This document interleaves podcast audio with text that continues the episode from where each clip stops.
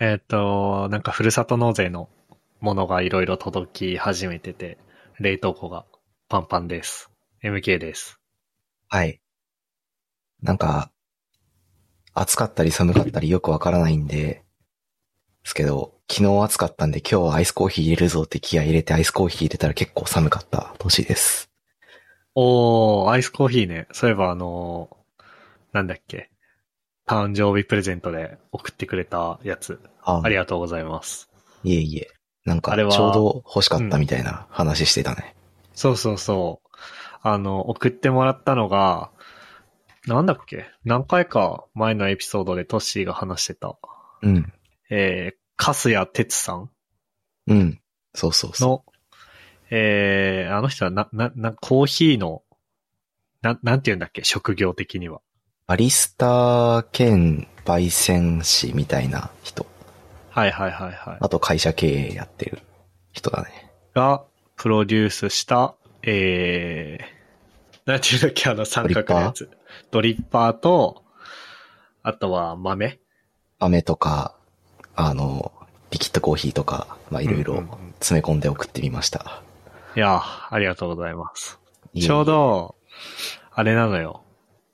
コーヒー始めようかなって思い始めてたのね。うん。なんなら、あ僕土曜日、土日のなんか朝とかに、あ、日曜日の朝に届いて、それが。うん。で、まあ大体僕日曜日の朝ってポッドキャストの編集をしてるんだけど、うん。で、編集終わったら午後、コーヒー用具適当になんか買おうかなって思ってたの。うん。すごく ないすごいタイミングでいいものを送ってくれましたよね。ナイスタイミング。いや、本当ありがとうございました。なんか、あれなのよ。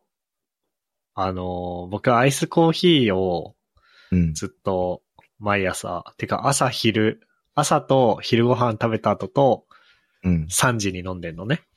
うん。で、ペットボトルのコーヒーを飲んでたんですよ。うん。えっとね、ネスカフェのエクセラ。出た。美味しいやつ。あれを飲んでたんだけど、なんか、ペットボトルを捨てるのがめんどくさくて。なんか、ペットボトルが、あ、で、僕 Amazon でケースで買ってんだけど、うん。月1ぐらいであれが届き、うん。で、なんか、あ、コーヒーなくなった、じゃあ冷蔵庫で冷やさなきゃとかってやんのがもう本当にだるくて、うん。それで、もう自分でコーヒー作るか、みたいな、いいっすね。風に思ってたら届いたから、す、すごいなんか、話したっ奇け跡的なタイミンその話グっ。ていう感じですよ。あ、喜んでいただけたなら何よりでございます。いや、めっちゃ良かったです。で、あの後、近くの店に行って、あの、下の部分を買ったのね。サーバー。あー、サーバーの方か。そう。その、まあ、僕今時期になるともうアイスコーヒー飲みたくなってるから、うん。その、わかる。なんつうの、ホットコーヒーだったらドリッパーの下マグカップにすればいいんだけど、うん。まあ、アイスコーヒーだったら一旦サーバーに溜めてから、氷で満たしたコップにぶち込むのがいいじゃん。うん。あれコップに、氷を敷き詰めたコップにドリッパー直で置いてもいいのか、実は。でもあんましないよね、そういうこと。いや、する。一人分くらいだったらやるね。するのか。うん、あじゃゃあ、サーバーいらなかったか も。なんまかあでも自分、うん。 2杯入れたくなる時とか、たまにあるかもだし、ちょっと多めに取って、みたいなことうをんうんすることも、まあ、なきにしもあらずだから。そうだよね。あと、リッー、パーあると、まあ、何かと便利よ。さサーバあ、サーバーサーバーそう。まあ、あと僕サーバーサイドエンジニアだから、ー。確かに。サーサーバーもあった方がいいかな、みたいうな。ん。自宅、自宅サーバーがあった方がいい。そう、自宅サーバーね。そう、なるほどね。で、あ、そう、あのー、なんかお昼に、うん。今日ちょっと朝時間なかったからあれなんだけど、お昼にドリップしてサーバーに2杯分作って、で、ちょうど僕の持ってるコップが氷を敷き詰めて入れると 150ml なのね。うん。だから、300ml 作って、で、そのね、あの46メソッド的には 300ml のコーヒーが欲しいなら 20g のコーヒーだよね。ああ、そうだね。そうそうそう。それで、やりましたよ。で、お昼に一杯飲んで、うん。 3時に一杯飲んで。いいね。ただコーヒー的にはどうなのそれ今日やって思ったのが、うん。 12時に作ったコーヒーサーバーに入れたまま15時まで放置してていいのか問題。いいんじゃねいいのか なんかじゃあよほど、うんよほど入れたてが欲しいとかじゃなければ。まあ適度に美味しくて、みたいな感じだったら、俺俺も全然やる。あ、そうだよね。うん。そう。じゃあそういう運用フローが回りました。僕の中で。いいね。いいっすねだ。から、朝ちゃんと起きれたら、うん。それをだから 450ml うん。にして、やってるかな。いいね。やるかな。まあ、自分で入れると美味しく感じる的マジックもあるし。ね。あとちょうどね、いいんだよね。コーヒー落とすの。時間的 に。なんかこ2、う、 3分くらいやればできることだから、まあなんかそうそうそそうんな手間でもないし。ちょっと疲れた時に、なんだろうな。開発に疲れた時に離れて、こうんう、やるとかでもいいしね。朝とか。そうそうそうそう。なんか、自分で入れて、今回、ちょっと薄かったなとか、濃すぎたなとかっていうのあったら、こう、次どうしよっかなみたいな、こう、どうすれば自分のが美味しいと感じるコーヒーをうまく入れられるかみたいな、あれも、こう、いろいろ試せて、ね面白いです。なんか日常に試行錯誤、まあ仕事で試行錯誤してるけど、うん仕事の外にもなんか試行錯誤する何かを持っとくっていうのはいいよね。ね。純粋に楽しいんだよな。そういうそのうやだってると。ね、楽しいよね。うん。ハック感があって。ハックですよ。しかも、なんか46メソッドってさ、う。こうん基本的にその、入れたい目標のコーヒーの量があって、で、そこから逆算して、どう、どの程度量を入れるのか。なんかコーヒー豆こんぐらいで、で、お湯の量こんぐらいって最初に決めちゃうじゃん。だから、結構、なんていうの、価格感があって、ね。好きなんだよね。あの入れそう方納。得感があるしね。そうそうそう。なんかちゃんと調整する方法もさ、あの人、公開してるじゃん。そなんかうだね自分のやりたいように、やるためにはこうしたらいいよ、みたいな。あれがめちゃめちゃいいんだよな。わかるわ。いや、いいものをありがとうございました。いえいえ。まあなんかあれ長く使えそうだから、ぜひぜひ。はい。じゃあ、あれって食洗機 OK なのかな天気、どうだろ時期だよね、あれ。う。うん。いけんじゃないかな。うん。なんか、耐熱だし、多分。結構重、重厚な作り、あ、そうだよね。確かに。うん。あのー食洗機の、俺って80度ぐらいあるんだけど、うん。 まあコーヒーのあの入れるやつは95度だから、まあ大丈夫か。大丈夫だと思うよ。はい。はい。ありがとうございました。いえいえ。そうね。そんな感じで。ああ、あと今日はふっくんがお休みですね。ああ、もうそろそろ、あれですね。IPA の試験があるから、うん。気合い入れてるらしいので、そうね。なので、おふ、ふ、二人ではい。お届けします。なんか、うちの会社、うん、うちの会社というかうちの部署、うん。エンジニアが週1出社で、ビズの人は週2出社なのね。うん。うで、それが、ビズは週3、4とかに増えるらしくて、ーん。なんか、出社して、なんだ、なんつってたっけな、なんか出社してコミュニケーションを取っていきましょうとか、うん。で、飲みニケーションもしていきましょうみたいなうん。 感じで、なるほどなーと思って。で、僕は結構、実は飲みニケーション肯定派だからさ、はいはい。いいねと思いつつ、まあ、それエンジニアにはアプライしにくいだろうなって思いながら。まあ、不得意な人もいるよね。そうそうそう。一定割合。聞いてて。あ、で、そういえばトッシーの会社は週2じゃんもともと。その、そうエだンねジニア含め。っていうか、職種で区別せず週2が必須って感じえーっとね、なんか、細かいこと言うと違うんだけど、うん。まあ、基本的には週2回以上みたいな感じ。週どの職種も。うんうんうんうん。なんか、一応部署ごとに出社日が決まってて、まあ3日出る人もいれば、2日しか出ない人もいるみたいなはいはいはいは感じだねい。。まあ、そうだよね。うん。で、どうすか出社の効果は。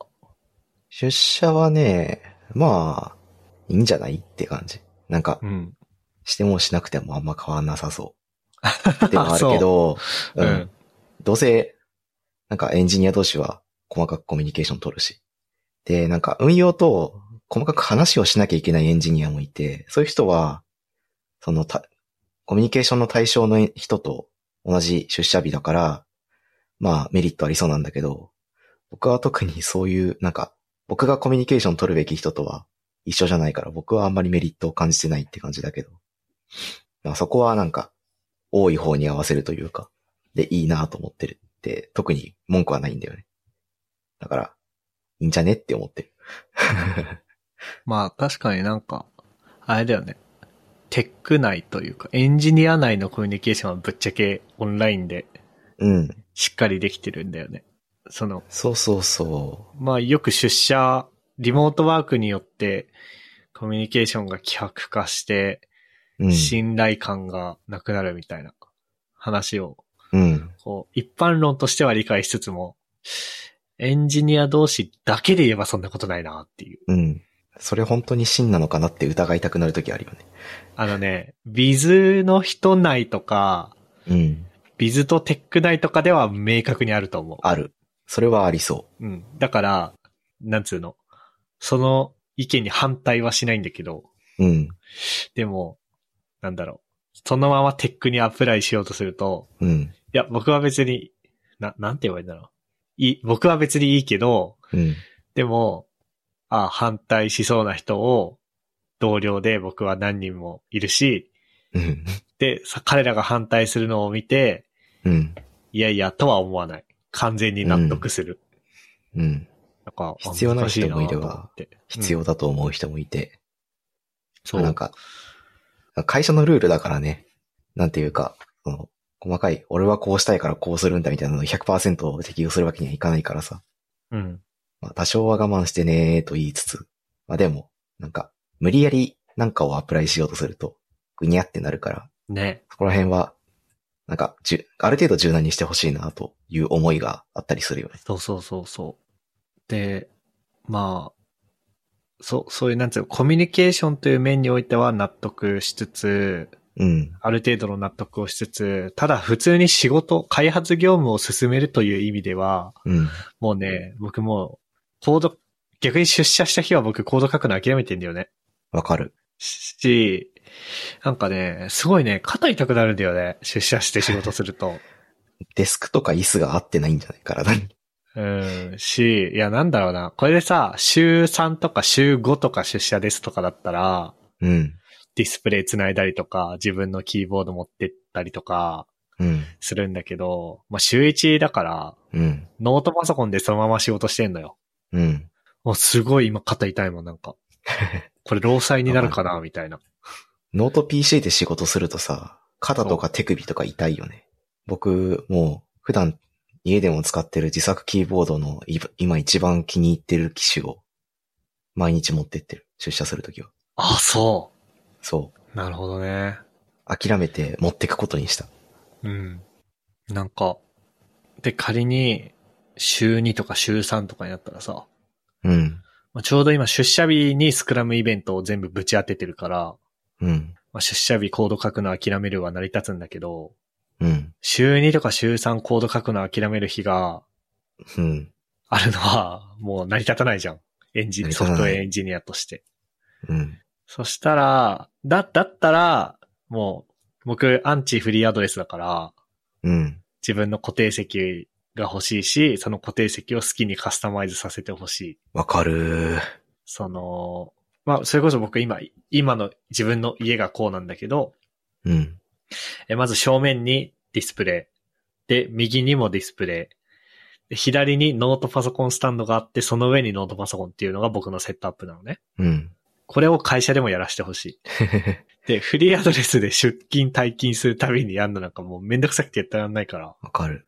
しかもさ、フリーアドレスっていうことをいいことにさ、なんか、自分のものを本来置いちゃいけないんだけど、置いて、置いてなんか、ほ、半固定席みたいなことやってる人もいるし、あー。なんか、ディスプレイも、なんかわけわからない位置に置いてたり、ケーブルもぐちゃぐちゃにしたりとかさ、その、まあ、言っちゃなんだけど、物の扱いが雑な人ってたまにいるじゃん。まあね。共有、共有のものを使うのになんか、こう、自分のやりたいようにみたいな。うん。次に使う人の人のこと考えられないみたいな使い方する人もたまにいて。うん。あとなんか、ディスプレイのケーブルが自分の PC に合わない時に他の PC の席から持ってきて、そのままの人とか。ま。なんかね、ああ、うん。一、箇所の席になんかケーブル4本ぐらい溜まってんだよね。翌 週うん。そういうの見ると、なんかフリーアドレスってなんやねんみたいなね。気持ちになるんだけど、やっぱコロナでさ、うんその、オフィスの固定費減らすために、こう、フロアを調整したりとか、席数調整したりみたいなのに結構やってる会社多いと思うんだけど、そうね。まあ、そういうので、まあ、な、泣く泣くというか、しょうがなくフリーアドレスにしてる会社も多いと思ってて、まあそういうのを考えると、まあしゃあないと思いつつ、やっぱ自分の席が欲しい、今日この頃って感じだよね。ね。で、まあ僕ら的にはそういう主張だし、うん。逆にけ経営者というかその何まあそういうのを決める人たち側からしたら、うん。うん週2とかしか出てきてないやつが何、何わがまま言ってんだみたいな。ああ、そうそうそうそう。そっちの主張、感じ主張もあるよね。あるし、で、それは真っ当な主張だと思うから。そうそうそうそ うそう。俺もねう、何二日しか来てねえのにガーガー文句言ってんだよめんどくせえなって思うもん。う。 そう、もし自分がね、その、そうそうそうそうそっう。ち側だったらね。うん。ルールに従えって思う。そう。いやと思うから難しいなっていう。なんか、こう、公に文句は言わないけど、なんかそ、その、使う側の、なんていうのうーん、使う側の、なんて言うんだモラルか。モラルの部分は、どうにかしてほしいなとは思うね。さすがに。まあね。ちょっとね、明らかにね、マナーの悪い人とかが、こう、あ、ここに座った人こうなんだなって思っちゃうから。良くない まあね。うん、あと、置いてあるティッシュは誰のティッシュなのか問題とかあるよね。あるある。僕、ティッシュも持って帰って会社の び、うん。会社の備品としてのティッシュだったらまあ使うけど、これはどうなんだろうな、みたいな。そう。僕もそこら辺で買った、のコンビニで買ったティッシュ、箱ティッシュをさ、うん置いていくか置いていかないかみたいなのを考えてさ、うあのんティ。ッシュだから誰でも使うから置いといていいかなと思いつつさ、なんか、よくわかんないじゃん。その、ね自分の席じゃないところに置いてあるものをあんます、こう、むやみやたややたらに使いたくないみたいな、触りたくないみたいな。なんで使ったんですかって、いや、ティッシュで言われねえと思うんだけど、うん。でも、ね、なんかあるかもしんないから、嫌だなと思って使わないではいるし、自分も買って持ってったら持って帰るようにしてんだけど、それもそれでクソめんどくせえなって思う。ティッシュかさばるよね。そう、かさばる。あうのんカバンがクソ、クソでかくなる。 ちょっと、形的に主張、主張も強いしね、ティッシュはね。そうそうそう。あの、カバンの中がね、なんか、すごい形になったりすえ、る。で、しかもだってティッシュ、箱ティッシュ入れて、で、キーボード入れて、うん。PC 入れて、うんメガネのケースうん。入れて、で、その他のなんか持ってってるデバイスうん。あ充れだよね。電器だの、Kindle だの、はいはいはい。トシってあれ使ってなかったっけあの、トラックボール。トラックボールも使ってるね。そうだよね。うん大変だね。それをなんかビジネスサイズのバッグに入れていくとさ、パンパンよね。ね。そうだよね。そうそうそうし。かもね。それで電車乗んのが嫌だよね。やだ。電車乗るとき、なるべくカバンはさ、前、あの、前に背負うんだけど、それでもなんか、 前がでかいからあんまスペースの節約になんねえんだよなって思って。ね。そうなんだよな。っていうのがめんどくさくて、もう僕は出社したら、ノートパソコン一本でやる。いやー、そうなるよね。僕もちょっとキーボード持っていくか持っていかないか問題はね、考えるところがあるよ。いや、でも、いや、で、それで、なんか、すごい今肩が痛いのよ。うん。痛い。だから、ど、どうなん、どうなんだろうね。出社、多分その出社増やす感じは、エンジニア、テックチームに波及するかと言われれば、多分しないと勝手に思ってるけど。ないんじゃないかななんかね、その、内製のシステム作ってますみたいなところだとさ、結構、使うユーザーな、なんかの業務のシステム化みたいなことやってたら、こう、積極的にコミュニケーションして、みたいな。で、なんか、なんていうの、エンジニアってさ、うん割とドキュメントを頻繁に書いて、それを元にこうコードを書いて、なんか、なんでこういう変更したのとかって、結構、自分の考え方とか、やりたいこととか、やったことを言語化する仕事じゃないですか、言ったら。そうね。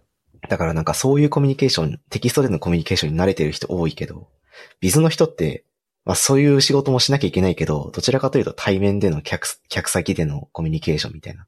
はこう、言ったら、なんていうの、自分の喋りと、ラン、ボディーランゲージで、こう、うまく伝わってたり、みたいなケースって、たまにあると思ってて。そういう人が多いチームとかだと、なんかテキストのコミュニケーションがうまく進まない、みたいなのもあるから。あねえ。いやなーんかそういう人たちと、もしかしたら仕事をする可能性があって、なんか、そうした場合は出社したいんだよね。いやーなんか、いや、それこそ、そう、まさに、いや、うーんあんまりテックとビズっつってこう壁を作るというかさ、ああまあ、そういうつもりではないけそうど、うのは好きじゃなんだか、あーいや、うんもちろん俺わかもるけど、そう、そういうつもりではないんだけど、でも、うん、っていう前置きをした上で言うけど、うん、ビズの人って、あ、なんか、うん、僕ら、テックの人がさ、うん、いかにしてこう、俗人化を解消するか、みたいなああうん、うん、のをやってるのが、いや、ちょ、なんなんか、うまい言い方が見つからないけど、うん、なんていうの、それが些細な問題に見えるくらい、意外と人の感覚だとか、脳内に溜まってる知識だとかに依存した仕事をしてるよね。ああ、そうだね。なんか話し方とかもなんかそういう傾向があると思うんだよな。なんていうの相手の前提知識に頼るというか、なんか、そう。これぐらい知ってて当然だよねみたいな話し方をたまにされるから、すごいハイコンテキストだよね。そう。あ、意外と意識してない人って多いんだなって気づくこともあるし、逆になんか、だからこそ自分はこういう風に喋ろうみたいなのができるようになっていった背景はあるかも、最近は。ね。あむしろなんか、もうちょっと背景から説明してくださいとか、なんかこういうことをしたいんだったらこういうこともできますよとかっていう説明、提案もしたいので、なんか何、何がほやり、やってほしいじゃなくて、どういう目的があって、こういうことが必要で、だからこういうふうにしてほしいみたいな依頼の仕方してくださいとか、あの僕の方から言うことが最近多い。まあでも悪いことじゃないと思うんだよな。うんと、ど、どっちがあ、なんか、その、ハイコンテキストな。まあ、早いしね。まあある程度前提があって、うん当然だよね、みたいな。まあ、それがさ、もちろんなんか、その、ビジネスにおける最低限知っておくべき前提知識を元にした会話だったらもう全く問題ないんだけど、あなんか、客先の契約の事情とかの、なんか話をされてもわからないからさ、 いう正直。そうそうそうそう。まあ、そこは説明してほしいです、みたいなことを言うだけでいいし、ままああ、ねむしろ、なんか、いろんなこと知るチャンスだとは思うけどね。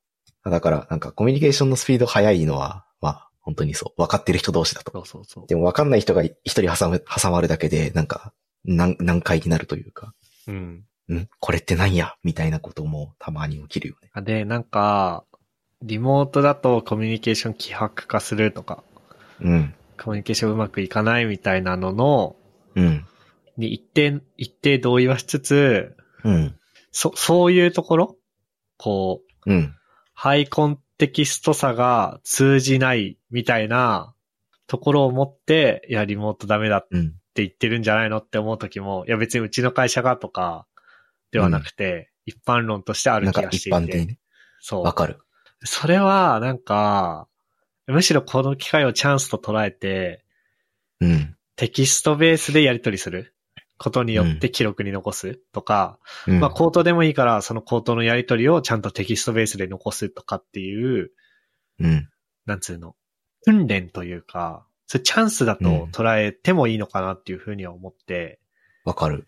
その、だな、なんて言えばいいんだろうな。なんか、サボる理由にしてほしくないよね。ああ、そうそうそうそうそうそうそう。そうなんですよ。そう。っていうのは、でもやってるはずなんだけどね。客先との会議の議事録とか作ってるはずだからさ。自分の考えとか出た内容を要約してテキストに落とすっていうのやってるはずなんだけど、なんかスラックとかになると途端にできなくなる人がたまにいて、おーね。なんでなんだろうって思うことは結構ある。 うん。まあ、あとはあれですか。ノミニケーション。ノミニケーションね。ノミニケーション僕は好きだけどな。ノミニケーションあるうちの会社全然なうちもない。い。うちの会社は全然ないというか、会社、な、なんて言えばいいんだろうな。会社の人事的な、HR 的な企画としてうん。あって、で、そういうのには僕は出るようにしてるんだけど、うん。まあ、出るメンバーも固定化してるなっていう。うーん。で行かない人は本当に行かない。うん。うちもそんな感じだよな、多分。で、最近、ちょっとずつ増えてきたななんか、誰々さんが入社されたので、退職されるので、みたいなタイミングとか、うん。あとなんか運用側に人が増えてきて、まあ開発も近いポジションにいるから、まあ、その人とのコミュニケーションを増やしたいんで、まあ、一回、こう、みんなでご飯でも食べながらうん、雑談しましょう、みたいな感じで、なんかカフェスペース使って、ピザ買ってきて、お酒飲みながら、みたいなのは、たまに、2ヶ月に1回ぐらいある。そういうのはなんか、僕はなるべく参加するようにはしてて、開発側はの、僕の同僚は結構、ほぼで、ひゃ出席率100%みたいな感じだな。あと、決起会とかってやってるプロジェクトのお疲れ様会とか。あー、キックオフとかは、まあ、たまにやる。ああ。プロジェクトのお疲れ様会は、わかんない。やってないな。なんか、うちも全然やってなくて、うん。で、なんか、逆に、うちの嫁がめっちゃそういうのやってんのね。うん。で、あ、なんか、やった方がいいんじゃねってなって。うん。ちょ、ちょうど4月から新しいやつを作ってて、チームで、チーム編成も変わって。なので、決起会をやりますよ。おー。でも全然みんな予定合わなくて、4月から始まるプロジェクトなのに、決起会4月の月末なんだよなっていう。よくある。うん。意外とね、合わないよね、予定がね。うん。マネージャーの時間が取れないみたいなことよくあるよ。あー、というよりは、うちはあれだな。単純に4月は、うん。歓迎会がある。あー。新卒うん。確かに。そういうのもあるか。なんかこの間、この間すごかった。なんか、僕のチームの新卒が2回歓迎されてたよ。なんか同じ日に、うん同じ日に、えっとね、6時から、グループ全体の新卒歓迎会があって、 あ、そういうことか。 7時半から僕らの子会社の歓迎会があった。で、 2回も歓迎されて。二重に、二嬉しい重に歓迎されてるじゃん、みたいな。ないいな酒飲んでる時間が、給料出る。ああ、ね。最高よ。それ系って僕、どうすればいいのかわかんないんだけど、未だに。えーなんか、昔1回だけ上司に聞いて、うん、あ先に体験した方がいいっすかねって、うん。あ1年目だったかなに聞いたら、いや、酒飲んでても給料発生するからいいじゃんって言われて、うん。確かにって言って、入れな、入れてない。未だあに。なるほ どね。そう。そうななんんだよなか、。それが、なんか、取締役レベルの上司だったから、うんあじゅ取締役が言うんだったら問題ねえか、つってやってる。うんまあ、そういうもんですよね。そういうもんっすね。いやーっていう感じですよ。うい。いやーでもあれだよね。なんか出社日増えると、う僕ん逆に働く時間は減らす気がするな。うん。なんか、今って結構、それこそ、ちょうど今日とかもそうだけど、うん。まあ9時からポッドキャストを収録してるでしょうん。で、その前どうしてたかっていうと、まあ普通に9時半ぐらいから仕事始めて、うん。で、6時ぐらいに一旦上がったのよ。うん。で、ご飯とか風呂を済ませて、また7時半ぐらいに復帰して、で、収録の時間までちょっと仕事してたのね。うん。僕、そういう感じで働くのが好きなのよ。うん。でそれ、リモートだからできることであって、じゃあ、出社した、してたとしたら、まあ、家まで帰るのに、まあ、1時間ぐらいかかって、うん、1時間もかかってないかな。まあ、でも、1時間ですよ、約。うん。僕もそんぐらいかかるな。で、まあ、ご飯なりなんなり、風呂なりして、そっから働くっていう気に僕はならないんだよね。ならない。そう。だから、働く時間とか減ると思減るね。うちの会社は特になんか、リモートとオフィス出社しての仕事の併用うん。しないでくださいって言われてて、同じ日の中でってことそう。へえ。だから、やっちゃいけないんだからや、やらないんだっつ って、出社したした日は、早めに帰って、仕事しない。 なるほどね。 そうそうそう。でも、エンジニアってさ、そういうルール敷かれるとすげえ難しいよな。難しいよね。え、っていうか、なん、なんでダメなの同じ日で、両方は。え、なんか、多分、勤怠管理的な側面が強いんだと思う。なんか、オフィス出社した日は、そのうん交通費の計算とかをしたいんで、まあフラグを立てるんだよね。うん。みたいな感じのことやってて、その、まあ在宅で仕事した日と、オフィスで仕事した日、混ざるとわけわかんなくなるからやめてほしいみたいなそこだと思うんだけど、うん。ちょっと僕もよくわかってない。なんでそういうルールを敷いたのかは。ああ、それ、あれかな。リモート手当てって出てんの都市の会社。いや、出てない。あ、出てないんだ。出てないのにそれは謎だな。別に、うん。まあ、きょ極論、極、極論、うん。出社して1時間だけ仕事して戻っても、うん通勤はしてるんだから、うん。でしかもその後、も、もう一回出社してるならともかく、その後はリモートなんだから、うん。別に、フラグが1だったら1回1往復分払えばいいだけだと思うんだけどな。って僕も思ってるんだけど、ねえ。俺たちが言わかんなう、いねシータルールなんだからっていうこと で従ってる。うん、まあね。別うに、ん、それなんも、大暴れするようなことじゃないからさ。そうだよねあ、そうですか、で済む話だしね。うんはあ、そうですかって思うんだけど、でも一うん方で、開発ってさ、まあたまにサーバー止めて作業することってあるじゃん、インフラ周りだと。うん。 DB のメンテナンスとか、なんか大きいバッジとか。うん。そういう時に、その、実行タイミングが、まあ、午前6時とかだった場合とか、どうすん だろうみたいなさ。そういうのは OK なんじゃないの、うんそれも午前6時に会社行かなきゃダメなのかなどうなんだろうね。 まあでも、まあ、そういう日はい一日リモートにすればいいとかさ、なんか、まあね。そういうことなんだと思うんだけどね。まあだから、細かくなんか突っ込まなくていいとは思うんだけど、ちょっまあとでもなんか気になるよね。気にな るし、なんていうのその、小回り効かなさそうなルールだなと思って。うん。へえ。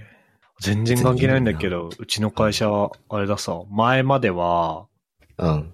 月末に、うんそ、の、今月は何日と何日と何日の計何日出社しましたって手動で申請してたんだけど、うん。今あれださ、あの、それいらなくなって、うん。出社したら、あ、まずなんつうの、会社の対応端末があるじゃん。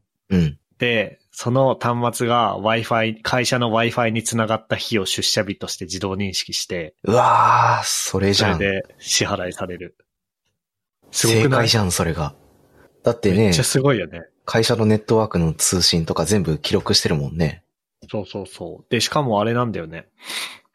あの、Wi-Fi にログインという概念があるのね。あー、そういう感じのやつだ。そう、Wi-Fi 自体は、あ、だからそれこそカフェの Wi-Fi みたいな感じよ。カフェの Wi-Fi とか、まあ大学系で言ったらエデュローム的な。あー、いや、エデュロームはあれじゃん。Wi-Fi につなぐこと自体に認証があるじゃん。あまあ確かにそうか。若干違うか。そう。802.1x か。エデュロームは。うん。そうじゃなくて、Wi-Fi はフリー Wi-Fi 的な感じで立ってて普通につなげるんだけど、うん。その後なんか通信しようとすると、ログインしてくださいっていうのが出てきて、あーログインできる。通信するために、ログインすそうそうるそう。。それで識別してんのか、もしくはそもそも会社対応端末の Mac アドレスをちゃんと記録してると思うから、うん。まあそれを使ってんのかは知らんけど、あのね、すごい便利ですよ。便利だね、それ。DX や。なんか、なんかそういうとこ謎にすごいんだよね、うちの会社。なんか、いけてるよね。うん、いけてやっる。てることが。羨ましいな。そういうところにちゃんと投資できるというか。うん。やってるとは思うんだけど、うちは多分そこら辺結構遅れてるんだよな。なんか、ああ、そ細かい。特になんか勤怠とか、社内の申請とか、そういうところはちょっと遅れてるかもしれない。結構自動化はされてると思うんだけど、う。うん。自動化されてるし投資もしてると思うんだけど、特に筋体の周りはちょっと、まだローテいくかもなーって思うことが結構ある。なるほどね。うん。まあ変えるのも大変だしね。大変だし。しなー大変だし、なんか、切り替えたタイミングで問題起こったら、その日の、ね。